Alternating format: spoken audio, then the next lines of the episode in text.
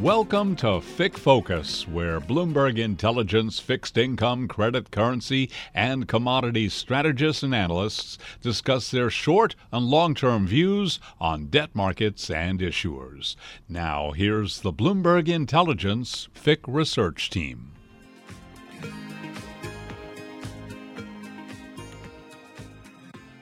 It's October eleventh. Yields are higher. Bond prices are lower, with Fed, inflation, and earnings season woes growing. I'm Rob Schiffman, and welcome to this month's Bloomberg Intelligence Credit Chat podcast. With us today to provide the answers to some of B I's most asked questions are a slew of our global financial all-stars, including Arnold Kakuda, Jeroen Julius, and Preeta Silva. Welcome, gentlemen. Thank you so much for joining. There's so much stuff going on uh, around the globe. Can't wait to, to dig deep into this conversation. Jeroen, I can't help but start with you. I'm a twenty-plus year former alumnus of Credit Suisse, uh, and I've seen nothing but what looks like bad headlines and C D S going through the roof uh, and a stock price that's uh, a lot closer to zero uh, than the numbers when I was there. Why don't you walk us through a little bit what's happening Uh, with C D S and where you think uh, things are headed? Yeah, hi Rob, uh, thank you for uh, for having me. well, uh, Credit Suisse is um, it's still struggling uh, to recover from uh, the huge uh, losses linked to Greensill and to Archegos uh, last year. Uh, these two events, uh, plus many other uh, slip-ups that uh, went before them, Uh, they were indicative of a risk culture that was out of control, and this has triggered clearly a, a lot of uh, upheaval uh, at, at the bank. Uh, and also the, the bank's recent involvement in the loss-making Citrix uh, debt sale didn't uh, didn't help. Uh, so uh, in July, a new C E O was appointed, and uh, details of a new uh, strategy will be uh, presented uh, at the end of this month uh, with uh, third quarter numbers. So what, what, what are you anticipating? Is the bank going to get broken up? Is the bank going to get sold? Is it going to even look like an investment bank going forward? And and maybe most importantly, do you think like some of these trading levels have just gotten way out of whack and it's more about uh, fear mongering than it really is about um, credit quality? Mm-hmm. So what we should get is uh, details of the progress of the strategic review, quote unquote. Uh, so the, the full uh, strategy itself uh, may be uh, presented uh, later in the fourth quarter. Um, what seems clear uh, at this stage is that the, the investment bank will be shrunk uh, even further than uh, previous plans, and the, the the reduction of risk-weighted assets may go beyond the twenty-five percent reduction that was announced uh, last year. Uh, divestitures, asset sales uh, are also being considered. Uh, the bank has already exited uh, prime brokerage, um, uh, as, uh, as as you know, and uh, is also considering whether to uh, to attract uh, a third-party capital into its uh, securitized products uh, business, uh, and that will allow the bank to uh, put greater focus on its core global wealth management and uh, asset management franchises, as well as on the, the Swiss domestic retail and commercial bank. So uh, the investment bank should uh, play no more than a supporting role. I think I think that's what we're going to get uh, at the end of this month. Okay, and look, let's um, let's take a broader sort of review. I mean, when we've talked in you know sort of post-pandemic, you know there was um, you guys have been pretty firm about um, how, how how balance sheets for banks are in such a different place than they were during the financial crisis, and that things should sort of hold up meaningfully better. Um, and what we've seen now is sort of a repeat of uh, two thousand eight, where it doesn't make a difference what you are, what sector you're in, what the security is. Everything is a lot lower. You know, mm. European bank A T ones have have have gotten hammered. What's just what? Why? Um, is it just baby with a bathwater? Um, and any names in particular that stand out as um, as attractive to you? Yeah, so uh, European Bank A T one yields, they've uh, quadrupled uh, over the past year to around eleven percent or thereabouts. Um, now, a, a big chunk of that is because of the changing rates and inflation backdrop. Um, but there's also something else that's been going on, uh, which has to do with uh, non-call risk. Uh, remember that until recently, uneconomic calls were very common in the European banking sector. Um, and that has now changed, or at least that seems to be changing, uh, because the regulatory scrutiny of uneconomic calls has gone up. uneconomic calls may be banned, at, at least in the European Union. Uh, whether the U K and Switzerland are going to follow uh, that lead remains to be seen. But uh, what you've seen is that uh, complete the, the, the entire A T one uh, universe in, in Europe has repriced to to perpetuity uh, rather than to the first call date.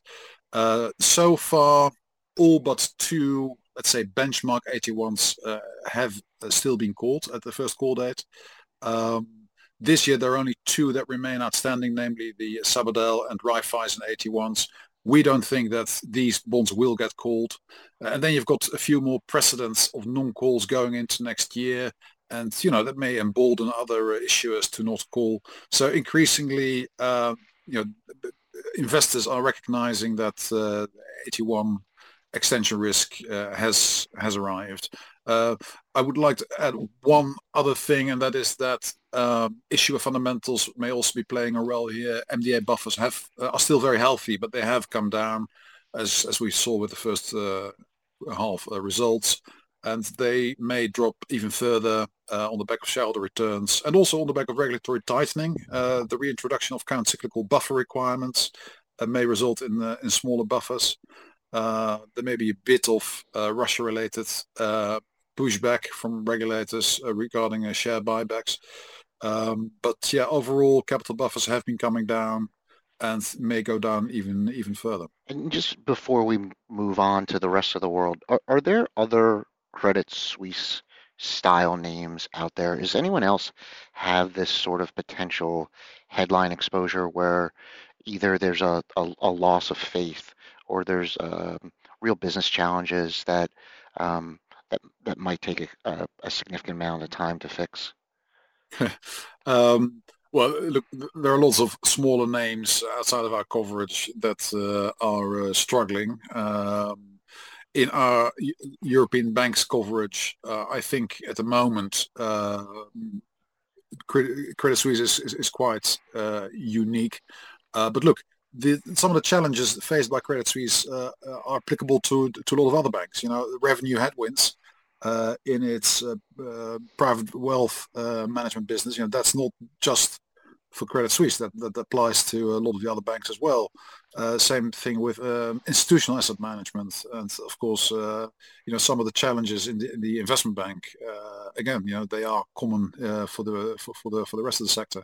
Uh, if you step away from, let's say, the, the, the large capital markets uh, and wholesale banks, uh, clearly another name that is uh, struggling, uh, to put it mildly, is Monte Paschi. Uh, they are planning to do a rights issue next week. Um, but, you know, we have some reservations whether they're going to be successful. And if they're not, mm-hmm. then the, the, the tier two bonds and the senior bonds, uh, they may be involved in some form of, uh, of uh, bail-in. Yeah. Gotcha. Gotcha. Good stuff. It's just amazing. You think about this space as a, a safe haven, and, you know, one of the names becomes a, a poster child for, you know, the sort of uh, market panic. It's just it, interesting to see what the next steps are going to be.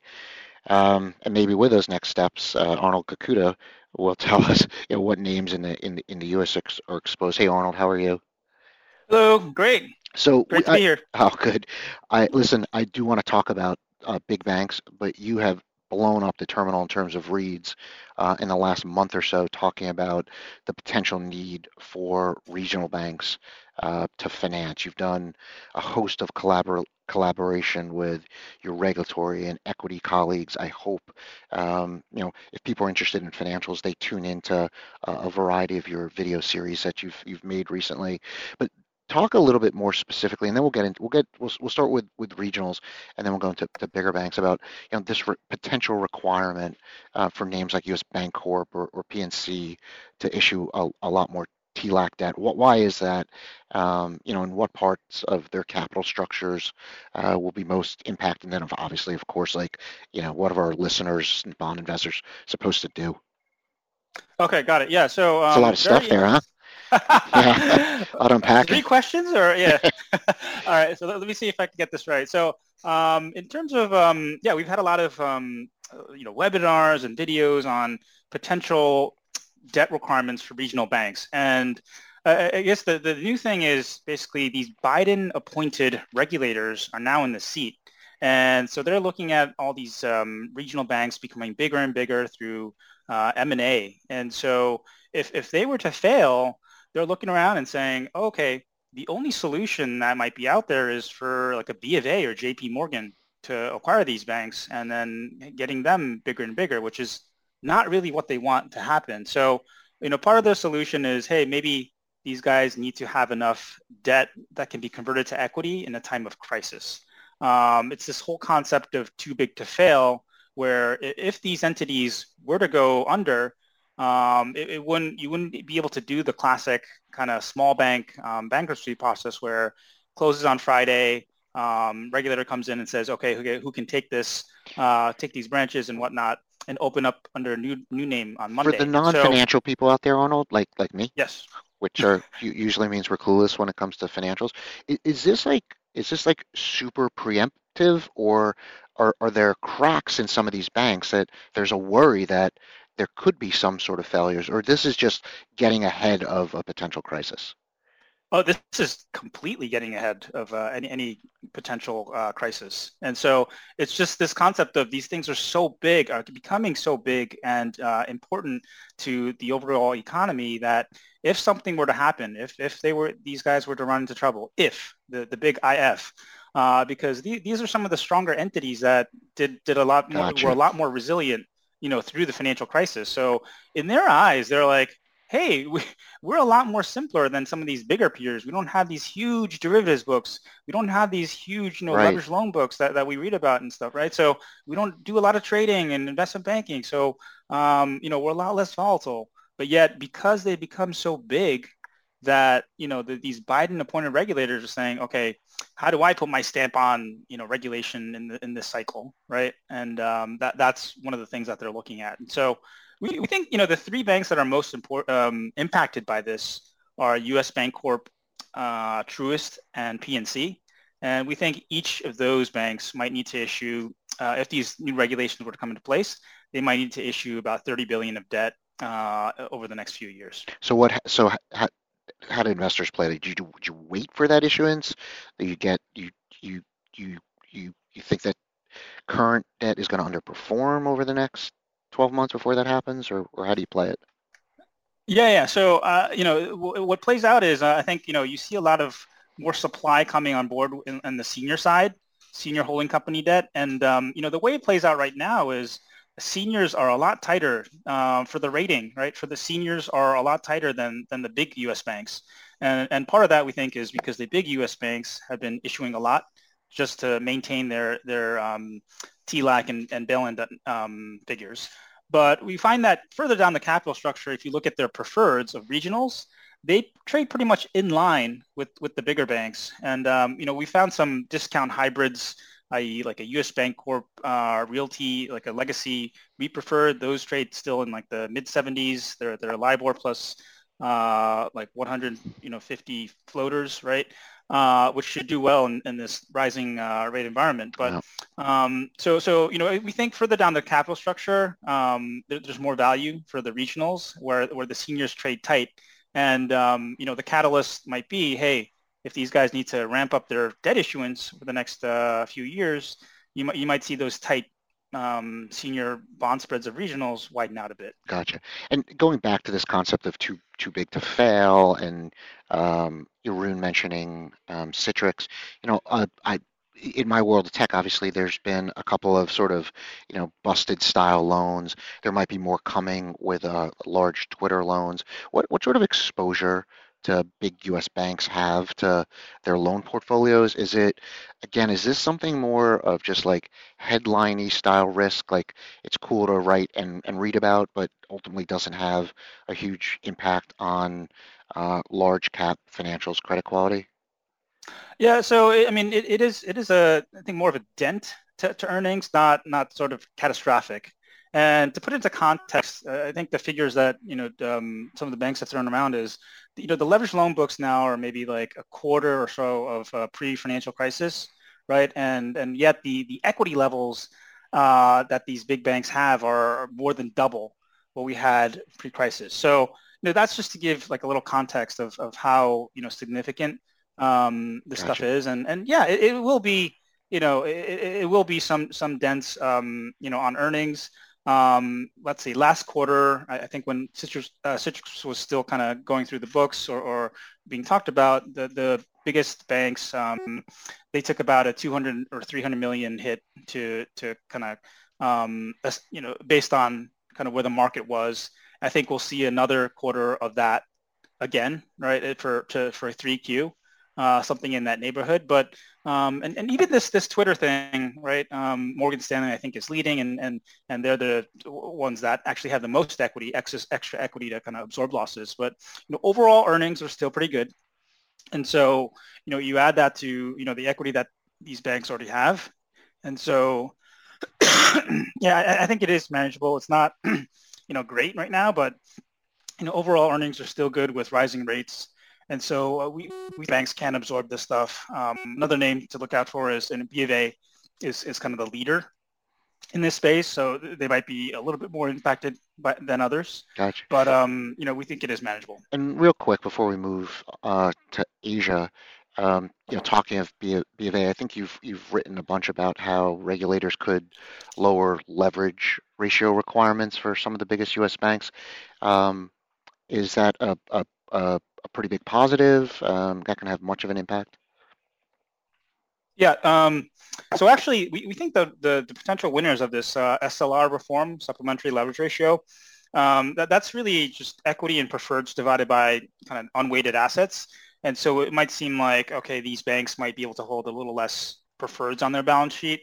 But uh, the real winners, I think, are the bondholders, the senior bondholders, because um, along with that five percent S L R requirement, which will go down, the biggest U S banks, their their bail-in debt and T LAC constraint is on this four point five percent um, uh, requirement as a percentage of the unweighted assets. And so uh, that will also go down as well. And so all, all the big banks' is surplus capital, surplus uh, debt will go up as well.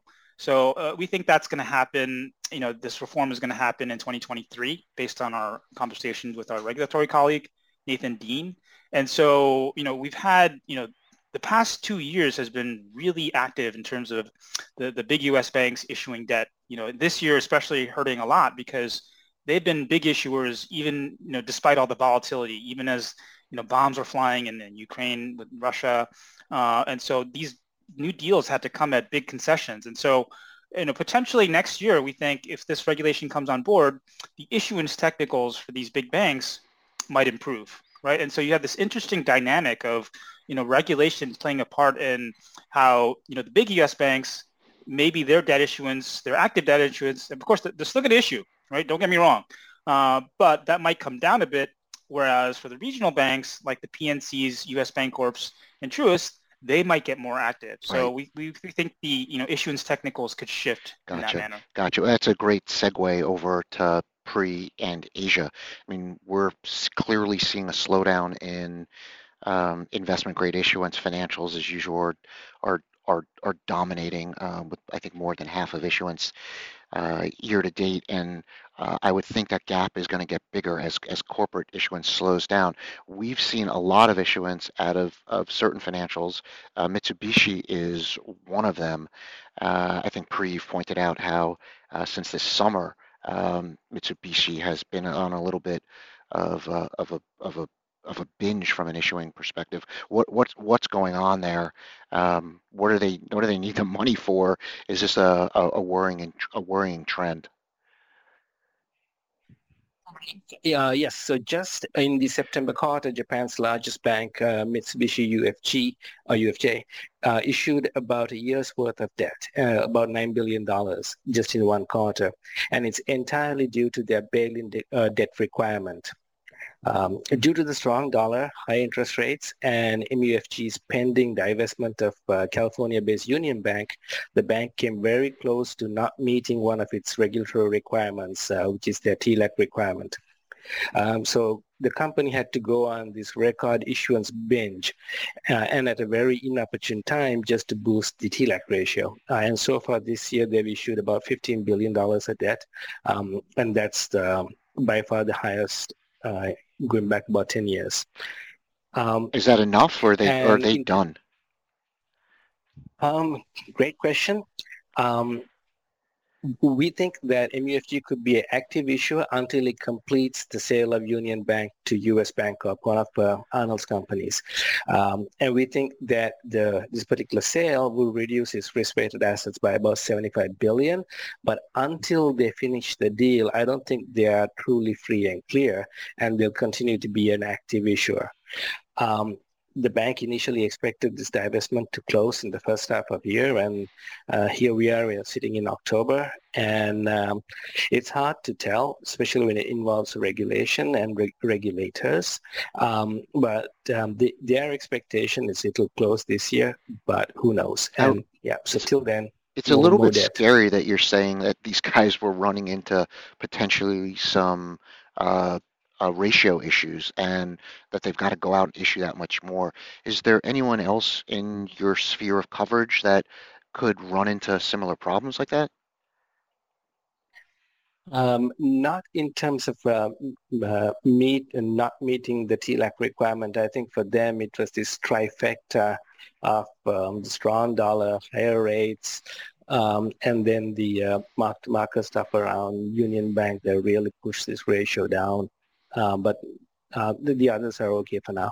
Okay. And uh, in continuing on this theme of issuance, um, you've talked about how bail-in debt requirements for uh, Chinese banks um, go into effect in, in, in a couple of years, which is starting to, uh, I guess, creep up. Um, you you want to give your, your thoughts on when you think uh, some of these Chinese banks will start issuing, um, and has, has it just been a rate issue that's that's kept them out of the market right now? Um, yep. So I expect Chinese banks to uh, finally begin issuing T LAC qualifying senior debt next year in twenty twenty-three, more than a year after the requirements were, and the rules were put into place. Um, but given where we are with monetary policy uh, in the West versus China, they are very um, likely to be heavily reliant on the domestic market for their funding needs uh, for T LAC. Um, Chinese banks have hardly issued any debt in the offshore market this year, barring uh, a few green bonds, uh, especially due to the higher rates here. And China obviously is in, in a very accommodative state, so their rates are going lower, uh, funding costs is getting cheaper. Um, and the last thing that I would add uh, re- regarding T LAC is that um, Chinese banks, when they typically issue foreign currency denominated debt, they issue out of their foreign subsidiaries. But that's not compatible with the single point of entry scheme related to bail-in. Uh, single point of entry is that a regulator comes in, one regulator um, bails out the company, uh, bails in the company at a single um, entry level, um, and so having all these multiple debt issuing entities, uh, that's not going to be compatible with single point of entry. So what I think the banks would need to do before they begin issuing uh, T LAC debt is set up a centralized debt issuing entity and call that their resolution entity, and then issue out of that. Um, and it needs to be seen how they're going to issue debt around the world um, out of a Chinese um, headquartered entity. Um, so that's uh, kind of up in the air. And until then, um, they've been flooding the uh, onshore market with hybrids and subordinated debt. Gotcha. And what about, listen, just in general, you know, I, I, I don't think like real estate uh, prices have bounced back at all in China, similar to like how we talked about European and large U S banks might have exposure uh, to some loan losses. Is that a concern at all, or is it just such a large government-run uh, system that um, Asia Chinese banks just don't have uh, tons and tons of loan or mortgage-style exposure? Well, the Chinese property sector is massive. Um, approximately a quarter of the Chinese economy. So there's a lot of exposure there. Um, but what's happening is um, um, you have the banks that lend to the property sector, but then they've set up, um, each bank has its own kind of a bad bank that's not a regulated bank, and they can offload some of their risk to that entity. Um, so as a result of that, credit quality and um, loan losses haven't been that big a deal yet, um, which is surprising given how bad um, the property sector has been impacted when bonds are trading uh, across the sector at ten, fifteen cents on the dollar. Um, how are the banks really taking it on the chin? Um, Uh, the non-performing loans um, for property loans within the banks, um, many of them are running closer to five percent, which is quite high. Um, and a Hong Kong-based bank, uh, Bank of East Asia, that we just launched coverage um, earlier last month, um, they have um, been in trouble. And um, so they reported a loss on their Chinese um, subsidiary uh, for the uh, first half of this year, and their A T ones as a result uh, sold off and are now yielding double digits. So uh, there's some pockets, but the uh, the Chinese banks, um, for whatever reason, it's not really uh, causing a major headache yet. Gotcha. Uh, on their loan books, at least. Gotcha. Well, listen, for, whoever thought financials uh, were as was a boring sector, better start tuning in to, to you guys because there is a tremendous amount of stuff going on and lots of volatility. And if you don't know where those pockets of vol are, uh, you might be lost. So I really want to thank our best-in-class analysts for joining us. Thank you for listening to our B I Credit Chat podcast. As always, if you need anything from our team, feel free to reach out directly or simply access the credit research dashboard at B I Cred. Stay happy and healthy. Until next month, may your longs be tighter and your short, shorts wider. Bye-bye.